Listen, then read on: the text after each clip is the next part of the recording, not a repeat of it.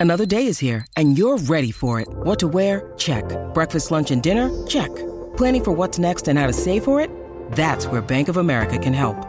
For your financial to-dos, Bank of America has experts ready to help get you closer to your goals. Get started at one of our local financial centers or 24-7 in our mobile banking app. Find a location near you at bankofamerica.com slash talk to us. What would you like the power to do? Mobile banking requires downloading the app and is only available for select devices. Message and data rates may apply. Bank of America and a member FDIC.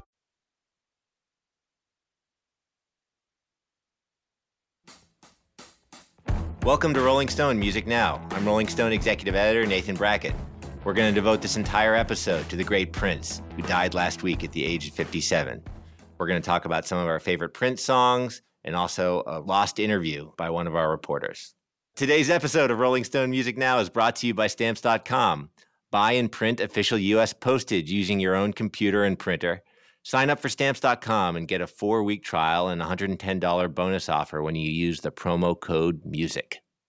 We're going to start with a very special edition of what we're listening to devoted to Prince. I'm here with Rob Sheffield, contributing editor, Rolling Stone. Hey, Nathan. Hey, Rob.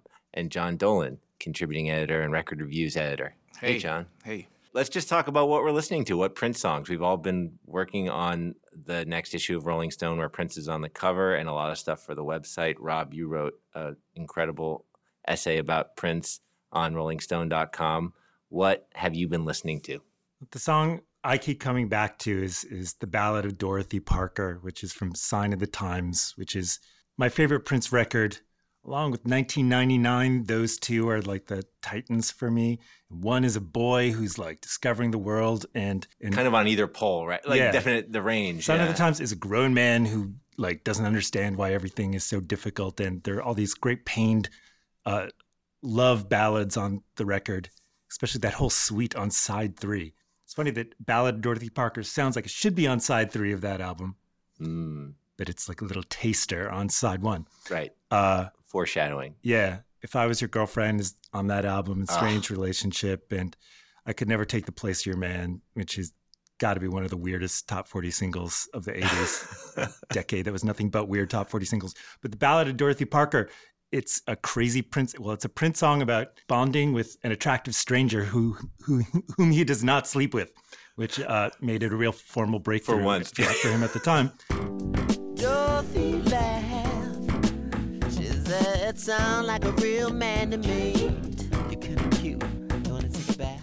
They, they take a bubble bath with their pants on, and you know. Meanwhile, he's fighting with his girlfriend. He says, "Ooh, I'm leaving my pants on because I'm kind of going with someone," and they're sort of just negotiating the boundaries. They're talking, they're listening, they're laughing. She makes them laugh. They listen to Joni Mitchell together. Her phone rings and she doesn't answer it because whoever's calling couldn't be as cute as you, which is the last time in human history a girl has ever said this. And uh, after just a night of hanging out with Dorothy Parker, he has this whole new perspective on who he is and his relationship with his girlfriend. And he goes back to his girlfriend and they take a bubble bath with their pants on. It's really just a very economical, it's a song with a lot of emotional depth to it in uh, just a really short space and it's this really moody computer blue kind of r&b it's just an absolutely mind-boggling song and it exemplifies the kind of song that prince wrote that nobody else wrote i mean nobody else could have written a song like that amen i mean so many of his most beautiful songs are beautiful in such weird ways yeah i mean i, I love you mentioned I, if i was your girlfriend from that album that's probably my favorite what so a great gorgeous song yeah john what have you been listening to or, or do you have a all-time favorite Prince song? This is this is a two part question. Yeah, I mean, I think my all time favorite is.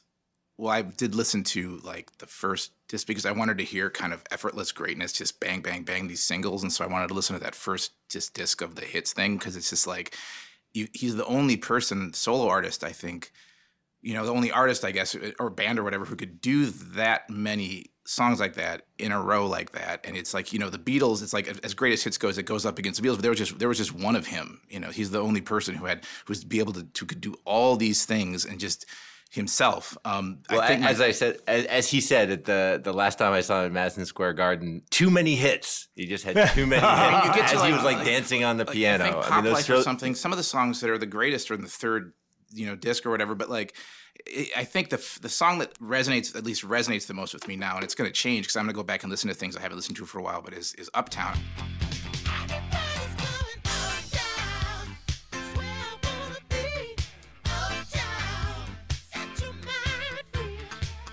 Grew up in Minnesota.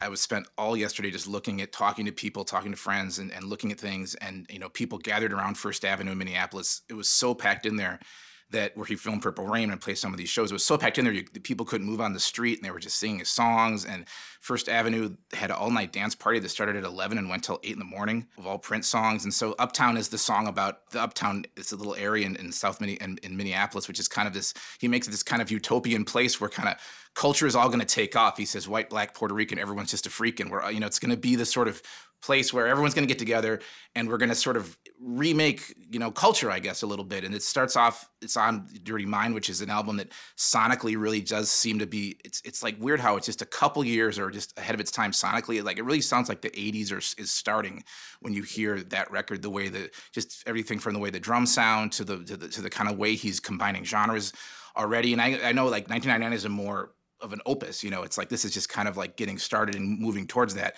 but like you really do feel like he's he's he's it's the when you find him becoming effortless. He's he's a, the weird artist where you know he has a couple records that aren't as you know where he's still finding himself. Then this thing happens and it's just it's taking off. And then he goes on and basically like what a ten year run where it's just you know I mean there's a couple moments, but it's pretty it's pretty astonishing. Up, Uptown is uh, one of my favorite songs of all time too. And as is, I think you said something like this, Rob. Like only Prince, with all due respect to Minneapolis, only Prince could turn Minneapolis into like the sexiest, most exciting place in the Minneapolis world. Sex City, I think you. Yeah. You, Well, that- that's like what Jon was just saying that it presents this area of Minneapolis that it celebrates it as this just cultural utopia. yesterday I talked to Paul Westerberg um, for us, and he was, you know, from the replacements, and he's talked about just seeing Prince and and he talked about growing up in this like place where people were kind of reserved and people were kind of cautious. And he said we both had to learn ways to get people to react, and we learned very different ways. Like he became like a sex god, and I became like this drunk wiseacre. But like we both kind of had to do it. And he talked about seeing shows. There's a g- really great story where it's actually in the replacements book, and he talked about a little where Tommy Stinson is watching a replacement show at First Avenue. I mean, a Prince show at First Avenue. He's standing next to Ric Ocasek, and Prince does one of his things where he does like a Jimi Hendrix solo, then he does the splits or whatever. Then he just you know jumps up, and Tommy Stinson bangs on. Ric Ocasek's back and says, "Top that fucker!" And it's just like one of these moments of like local pride, like he was our guy, you know. And like and I, lo- I love that even the replacements appreciated Prince. You never think of them in the same. They covered him yeah. a- a- once in a while, like in some of their drunken things, and they talks about like he says, you know, when um, "I Want to Be Your Lover" came out, it was because Minneapolis radio and Minneapolis in general is just it's segregated, and the radio wasn't playing it. He's like, I heard there was this guy who had this hit who was local, but I had to go buy it. Like it wasn't on the radio here, even though it was a big hit. So then I got it, it blew my mind, and it, he he was a fan.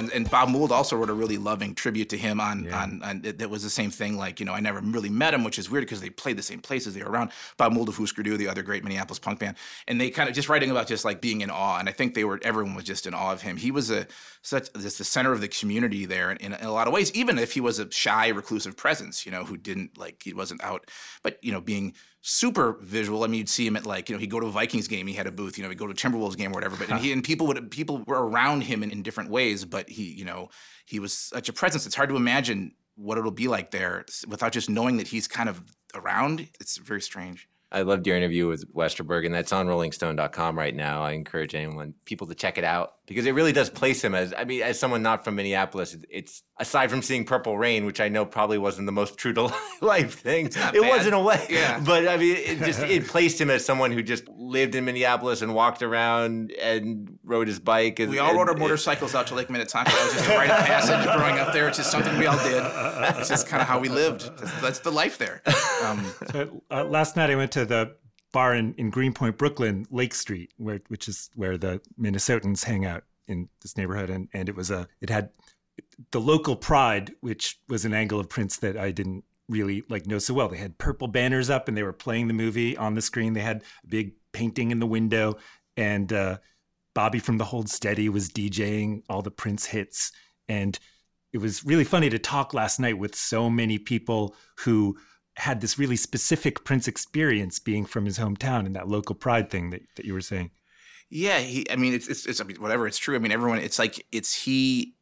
Uh, there was a huge. There was a really big local kind of funk pop kind of scene that he was the epicenter of, and it was interesting. Like people have connections to people. I mean, I was lucky enough when, when I was working back in Minneapolis at the local Alt Weekly to get to go to one of these Paisley Park shows where he plays all night. And most people there have that experience. Like most, it's not you hear about him, you go to him, and it's most people who are involved in music there get to see these things, and you don't know is he going to show up? Is what time's he going to show up? What's he going to do? But I mean, the one I saw, we got there at one. It was no one was even there yet, really, and it was weird. It was Paisley Park's. This you drive up there. It's it's in Chanhassen, which is about 20 minutes outside of Minneapolis, and you see this weird kind of compound-looking thing bathed in like lavender light, lavender neon light. Then you go in there, and it's like it's laid out. You know, he obviously he doesn't drink, he doesn't, you know, whatever. So it's laid out like almost like maybe like a formal or a Christian party for like youth teens or something like that. There's like soda and water is all you can drink, and he has like laid out chips and dip for you to have if you want it. And then he goes on there and plays like funk covers for four hours, and it's just an astonishing thing to to get to see. I got to see. I mean, that's but that's a kind of a thing that most. I mean, most people who are into the local music scene have one of those nights. It's Right. just Wow. unique. Well, Jon Dolan, thanks for coming on. Rob Sheffield, thanks for coming on. Thank you, Nathan. Thanks, What's your favorite? Yeah, really. Oh man, I well, literally Uptown, and I, I guess the thing to me is like, you, it's interesting because you had the experience of Uptown as a real place, you know. But as you kind of hit it at, at your in your essay, Rob, it's like Prince also created his own Uptown. Like he created this place. Like Uptown was like uh, there was like no other artist I feel like were, that created their own world as powerfully as Prince. It's like he imagined this cultural utopia and became something that that took hold in people's imaginations. I mean, the only possible comparison, it's so weird, but it, I guess Bowie, right? I mean, like Yeah. he's the Right. American Bowie. Totally. Yeah, he was a unifier. You know, he really did. He brought in so many things. And as uh, Joe Levy, who's writing the cover story, pointed out, I mean, maybe that might account for some of his patch in the 90s, which was a little more difficult because a lot of music was fragmenting in the 90s. There wasn't as much. The 90s wasn't about music coming together as much. You know, people, grunge bands were grunge bands, you know, and it was great for fans because everybody had lots of different stuff to listen to, but you didn't, it was harder to jump from genre to genre. I actually kind of think with the '90s thing, what it's eh, talking about cultural utopias and, and Uptown and stuff like that, is that he really, you know, after his and it was well earned his disdain of the record industry, he turned inward, you know, and and did kind of turned away from the pop marketplace um, a little bit, and and sort of became like you know doing these albums that were a little more about him and his his the world he'd set up in Paisley Park, and they were a little more insular and, and they had moments, but like his '90s was a reaction to his '80s in a way that was, you know, I guess I don't know what sort of problematic or something. It's, it was a difficult. but then he figured it out i think in his own way in the 2000s i feel like he really kind of came to terms with it and, and those, rent, those run of incredible shows Yeah, his legacy. He understood his like came to. I mean, it's weird to sort of work out your legacy at the Super Bowl, but Right. you know, it's like he did, he totally did that With the Foo Fighters yeah. cover. Yeah, I mean that it's still like, it's funny. That's the thing people Right. jump to. The it was fun. I don't know what you like last night. I mean, yes, you were out. I was like watching, like, seeing what people were putting on. Like they put somebody put on him doing a lot of the Super Bowl thing, but also just these weird moments like you can on YouTube you can watch the the performance of Purple Rain at First Avenue that became the version on the record, which is like 18 minutes long, Wow. and it starts with Wendy Melvoin like playing this the, the, the forever and ever and ever. And obviously they did tons of overdubs and stuff like that. Somebody put on a version of just My Imagination from Germany in like the 90s, which is amazing. It's been fun. It's like you just the community. This is it's just I guess it's like Bowie, but the community that's kind of grown up around this moment is at least one of the things you can take from it that's kind of positive because that's obviously so depressing. amen well we've ranged well beyond what we're listening to but there's really no other topic in the office right now than than prince so guys thanks for coming on Thank Thanks, you. Nathan. We're going to get back to Prince, but first we're going to make a shout out to our sponsor, Stamps.com. These days you can get practically everything on demand music, music news, this podcast. So why are you still leaving your place of work to make time consuming trips to the post office when you can get postage on demand with Stamps.com? With Stamps.com, you can buy and print official United States postage for any letter or package using your own computer and printer. So sign up for stamps.com and use the promo code MUSIC for this special offer. You're going to get a four week trial plus a $110 bonus offer, which includes postage and a complimentary digital scale. Cool piece of hardware. So go to stamps.com, click on the microphone at the top of the homepage, and type in music. That's stamps.com and enter music. You'll be showing us some love, and I feel like uh, we're pretty lucky to have gotten the promo code music, which is much cooler than TED Talks. promo code.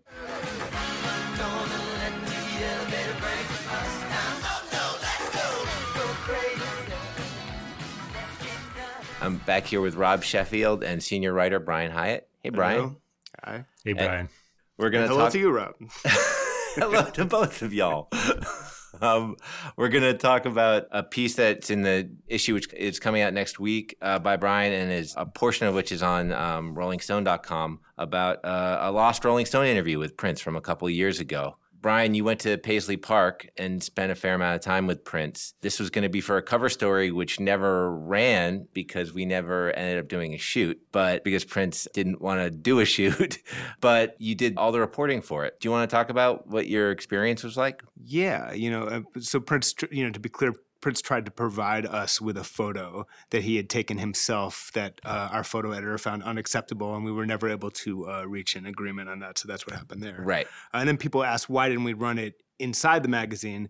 And the answer is, you know, is it's actually really, it really hurts to say the answer, which is we thought we would, you know, we'd come up with another album. It would be time to do another cover. And then I would basically be able to do a part two to this interview and, you know, be great, you know, I'd have this part. And so it, it just feels actually painful you know, I always thought we'd be saving it for another cover, but not this one. So, but anyway, so I mean, you know, the experience was incredible. Um, it was, and and I've been saying like all the more surreal in that I never got to write about it. I, I went from you know Paisley Park to doing like the next story, which I think was was I, I've looked back and it was actually Kiss. I went right to interview Kiss for their first cover, and so and then then I was doing that, and then this never happened, so I never got even started writing it. So it's it stood alone as this as this unique experience, and, and what it was, it was like seven hours at Paisley Park on a absolutely bitter cold winter day in in January 2014, and. I, I came out there, and of course, you come out there and you get to your hotel room and you wait for it to be summoned to Paisley Park, and then you're summoned. It's like, and they said it'll be around 7 p.m., which it was. You know, it didn't start at 2 a.m. It wasn't anything crazy like that. So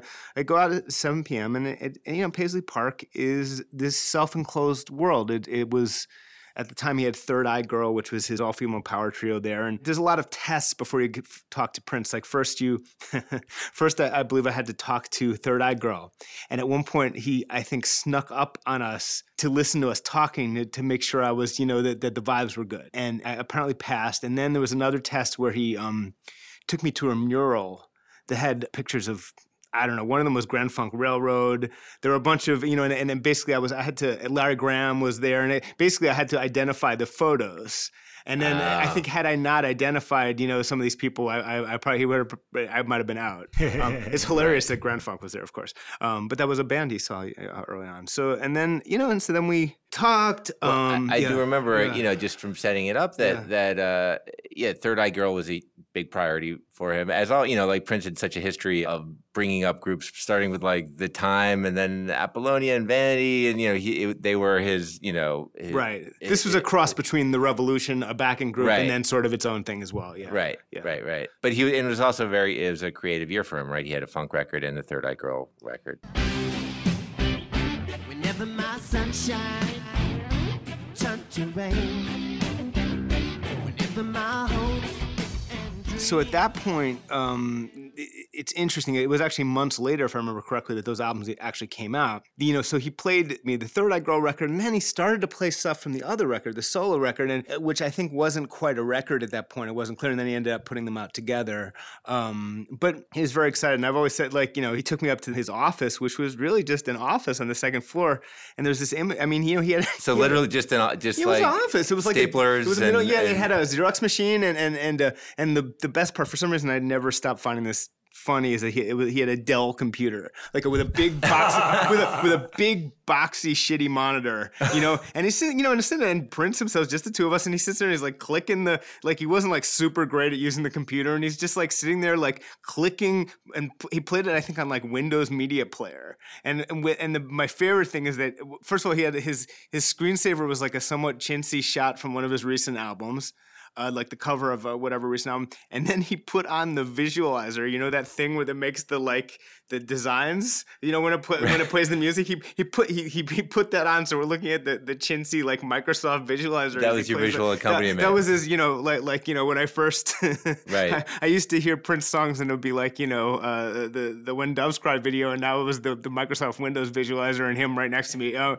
and so it, it, there was there was something. It was that incongruousness of the of the magic and also also the mundane of, Right. of you know this was his office. That was his specific office, but the whole thing was his office. I mean, Paisley Park was just his office. It was the place where he did his work. You know. Right, right. But then you got to see him play close up. Yeah, and I then, mean, then he was um, at some point he promised that you would only understand the sort of third eye girl experience and possibly the secrets of life itself if you felt the vibrations of them playing. And, and it, in order to illustrate that, he put me on stage about maybe two feet from him on a chair and uh, set the band up and played uh, actually a cover of a song from the Billy Cobham jazz fusion album Spectrum uh, and, and and played it because we had been talking about it earlier and played a, a like a absolutely blazing. This, by the way, is the album that has, as a side note, is this is the influence that he and Eddie Van Halen shared. Uh, they both love this album, and it both has this kind of like blazing. I forgot the guitarist, but some you know one of those great guys, and it has this blazing fusiony guitar playing. That's why kind of why they sound similar sometimes when they play guitar. But so you know that exists in my memory as almost like a black hole because it was such an intense experience. I was two feet away from him playing. And- just to break in, yeah, it's yeah. funny because Rob, you talk about Eddie Van Halen and, Yeah. and Prince in your essay about how Van Halen kind of with jumps took a little bit of Prince's style, and then Prince came back with "Let's Go Crazy," right, and kind of Yeah. took Van Halen style. So there, there was Utopian sort of, sharing of, of right. Yes. There was a conversation there. Yeah, But yeah, and and then it turns out that they yeah they did share some uh, you know is it, that that's where they came together. if, as- was that John McLaughlin? I believe it was McLaughlin. Yes, That- yeah, yeah, of yeah, course, yeah, yeah, who they both course, like. yeah. Yeah, That's, yeah, yeah. that's amazing. Yeah, yeah. So that's that's the common. I think I learned that because he was talking about, it and I said, well, you know, Eddie Van Halen, you know, so that that's the kind of that's that's where they meet, you know, which is of course fascinating. That's a, I love I love that record. I, I looked up what what Robert Christgau or whatever said about the record, and they're like, you know, total shit. but but I, I I got into that record actually after reading about. Uh, I I got into it previously, and then so I was able to talk to Prince about it. It's, it's a real musician's musician record. Anyway, so and then after that first thing, he's like, you know, now, now you can go in the audience and give me a right. couple. So, right, the so what audience, was that experience, though? yeah, Like, I mean, like, no, no. I mean, it was it's it honestly is hard to talk or write about because of the like I said of the white hot intensity of it, especially that first song when I was on stage. It just it just you know blew my hair back. It, it just was. uh yeah, I mean, he, you know, what because that was an instrumental, so it was just him playing guitar, and you know, I, he's one of my favorite favorite guitar players of all time. And uh, and then it was you know listen that band was very powerful. I think it lacked you know it was, it was only one piece of what he did. Of course, the Right. Third Eye Girl. You know la- that's why he had a funk band at the same time. You know they Right. didn't have the. The, the funk, but there was a real power to it in a way, and it and it actually was unique because you know the Revolution didn't have like a John Bonham esque drummer, so it, it there was to his great great credit he was still pioneering new ground towards the end. You know, he he because he had done rock, but he'd never done like that kind of rock, like the rock that's like cream. You know, uh, which might not play to all his strength, but still, you know. Right. Well, we, we were talking earlier about him being the, this unifier, and you know, it, so many people were so happy for him to do the other stuff at that time, the funk stuff that was really well reviewed, and he came out with some more funk, you know, the, the next year, uh, and he could have just kept doing that, but he never let go of that that kind of unifying perspective. You know, so playing rock and other types of music was always very much part of him. You know, and jazz too. Yeah, no, I mean, I think some of the in some biographies and stuff, they get a little confused about that rock was grafted on later as an interest. But he talked to me about seeing both Grand Funk and Fleetwood Mac, you know, before his first album came out. Actually, his description of he, he got waxed really lyrical about the beginning of the Fleetwood Mac concert and the and the beginning of the Chain, which also helped explain later why. So I guess he basically that's when his crush on Stevie Nicks started. uh, uh, you know, who they they later you know had you know per, perhaps platonic I don't know relation, but they, certainly knew each other quite well in the in the eighties. But just hearing him describe it in this really odd you know, and, and that was in general one of the things is is you know. He was as passionate and convincing a music fan as anyone I've ever spoken to in my life. When he spoke about music, he made me want to listen to whatever he was talking about, even if it was stuff I already loved. And you know, he was Prince, but he he also was like a, a real fan of, of music and comedy, and he, he talked about all sorts of things with the kind of passion and intensity of a fan. That was fascinating. Which contradicts a lot of people's image of him as not someone who's who is just kind of someone off in his castle and not engaged in the culture. Yes, I mean for sure. At the same time, he he was disconnected from current music to be sure. I mean, he, he he talked about listening. He didn't like listening to current pop music. I think at some point he definitely kind of drew the gates down. He was he was like, as a writer, do you ever read something and, and start rewriting in your head? I was like, yes, sometimes. He's like, well, basically, I do that always with music. You know, like I start producing it in my head and it drives me crazy. Which is, you know, that's an intense thing. I don't know about that, but but and you know, and then so he said he listens to stuff like uh, he said Cocteau Twins and like the Notebook soundtrack. Uh, uh, so- what's even on that? it's an orchestral. yeah. He liked listening to orchestral soundtracks. Okay. Uh, um, and he liked Children of a Lesser God too. And it's one of those things you don't quite know what to do with. Right, but right. but I think it was just amb- you know I, I I guess who knows I don't I don't know who am I to question that. I can see the Cocteau Twins. Cocteau influence. Twins is one thing. Yeah, yeah, Yeah. mm, yeah. They did have an album called The Pink Opaque, which is very Prince kind of album title.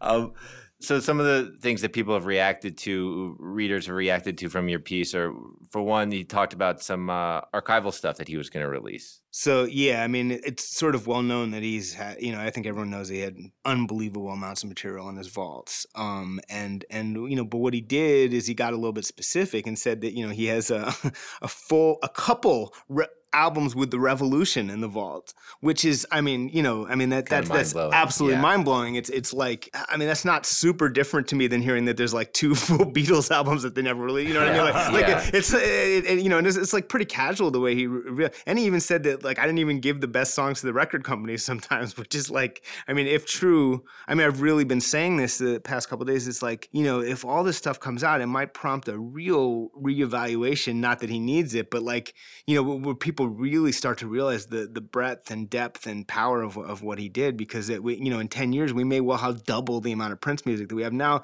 and it, and it's not going to be a situation uh, with like with Hendrix and stuff where the like half of it is re-recorded or, or, or second rate. It may be. I'm listening. In my opinion, you know, the Springsteen when he came up with tracks, he has songs that are just as good or better as his un, as his released material, and I, I think that Prince is probably in the same situation at least, I mean, probably this, more this so. is the guy who sat on the Black album for yes, yeah, yeah, absolutely, Decades, yeah. yeah. Yeah. Well, and he, he put so many of his greatest songs on B-sides, B-sides, and yeah. Yeah. soundtracks. And he would hunt them down and be so excited when he found them and thought, this is a song he didn't even put on the album. I mean, the most obvious example is Erotic City, which Yeah, that's what would have been like one of the two or three best songs on Purple Rain. And he just left it off the album. There's a certain Dylan-esque perversity in that kind of thing, right? Right. It is, the, I think he enjoyed that. Um, yeah, it's interesting. You said there there's one other aspect of your story that people were reacting to online that you mentioned earlier. Well, uh, well, there's a few things. I mean, there's you know we, we talked about um, about celibacy because he was you know he was celibate. Um, although he said you know that he's not perfect, so I guess it was something you know. But but he talked about in terms of uh, fasting. You know, he compared it, which you know was also something he did. Like he literally would go.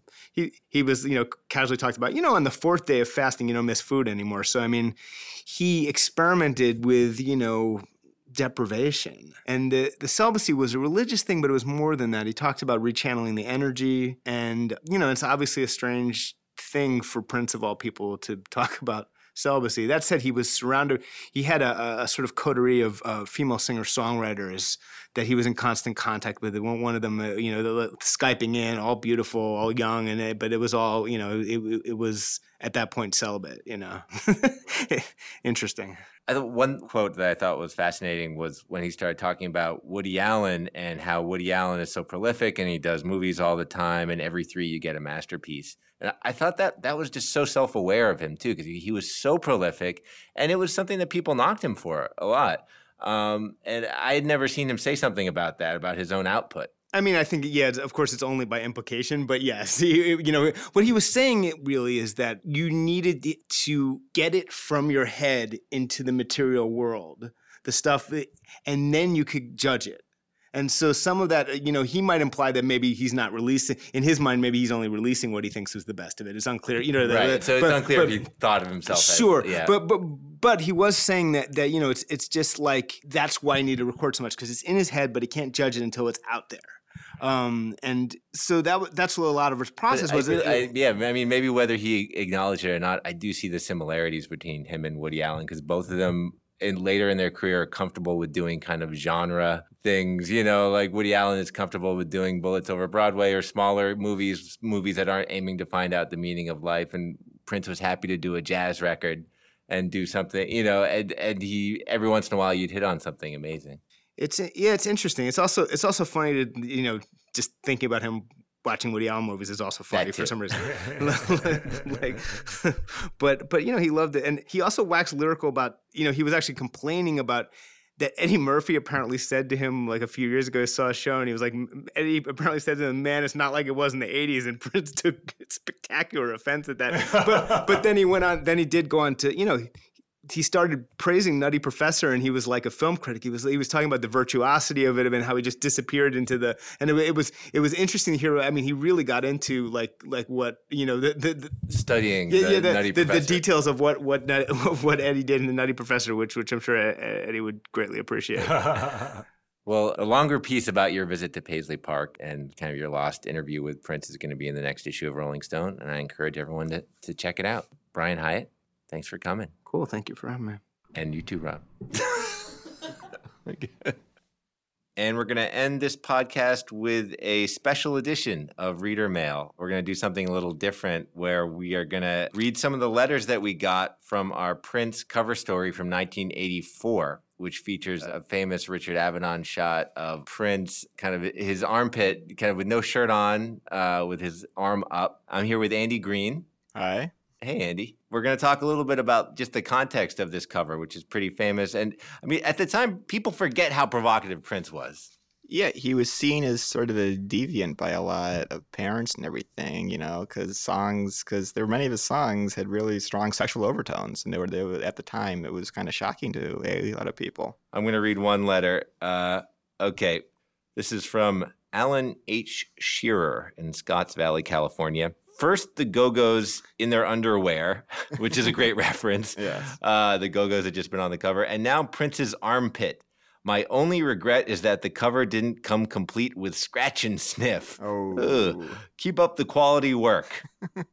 um, so yeah, that, that kind of underlines that. Yeah, it was. This is the period in which MTV was really starting to take off and drive music sales, and it was getting more visual, and people, and it was shocking some people. Well, you mentioned earlier that Tipper Gore started the PMRC Yes, yes. because of Prince. yeah, there's songs like Darling Nikki that kids were listening to that in the minds of people like Tipper Gore were really they were scandalizing, you know, all the youth of the country. She took me to her castle and I just couldn't believe my eyes. She had some And for was- people who are too young to remember, that was one of the first real kind of uh, that that was the first organized movement to get kind of a rating system on records. This is before pop records had any sort of explicit rating. Right. So they opted in the end for a voluntary system, if I recall. Right. Uh, but all that did was drive sales further because that sticker on the CD was sort of a sign that that was a cool album. So the whole thing backfired in insane ways, really. Right. And then they, they didn't even know what was coming with NWA. Oh and right, yeah, they had no idea. Yeah. Yeah. if they thought Prince was dirty, they had no clue what was coming. Right. two live crew in a few years or something. It was But but of course, not everybody was uh, so unhappy with our our Prince uh, covers back in the day. This is from Christy Huggins, Sumter, South Carolina. Finally, a decent article on a super sexy man, Prince. I was in awe of the sensual cover photo and the inside pictures. I haven't felt so mesmerized by a musician since Peter Frampton. I want more, more, more. Amen, Christy. yeah. That's a that's a cool reminder that Frampton at one point was was the most famous musician on the planet for about six months. Very attractive man. Very attractive man, and like Prince was a was a awesome guitar player. I'm seeing Yeah. all sorts of parallels here. Yeah, there are not many parallels, but We're going to wrap up our special time capsule edition of Reader Mail. Thanks for listening to Rolling Stone Music Now and our special edition on Prince. If you like what you've heard, please subscribe to us at the iTunes Store or wherever you get your podcasts.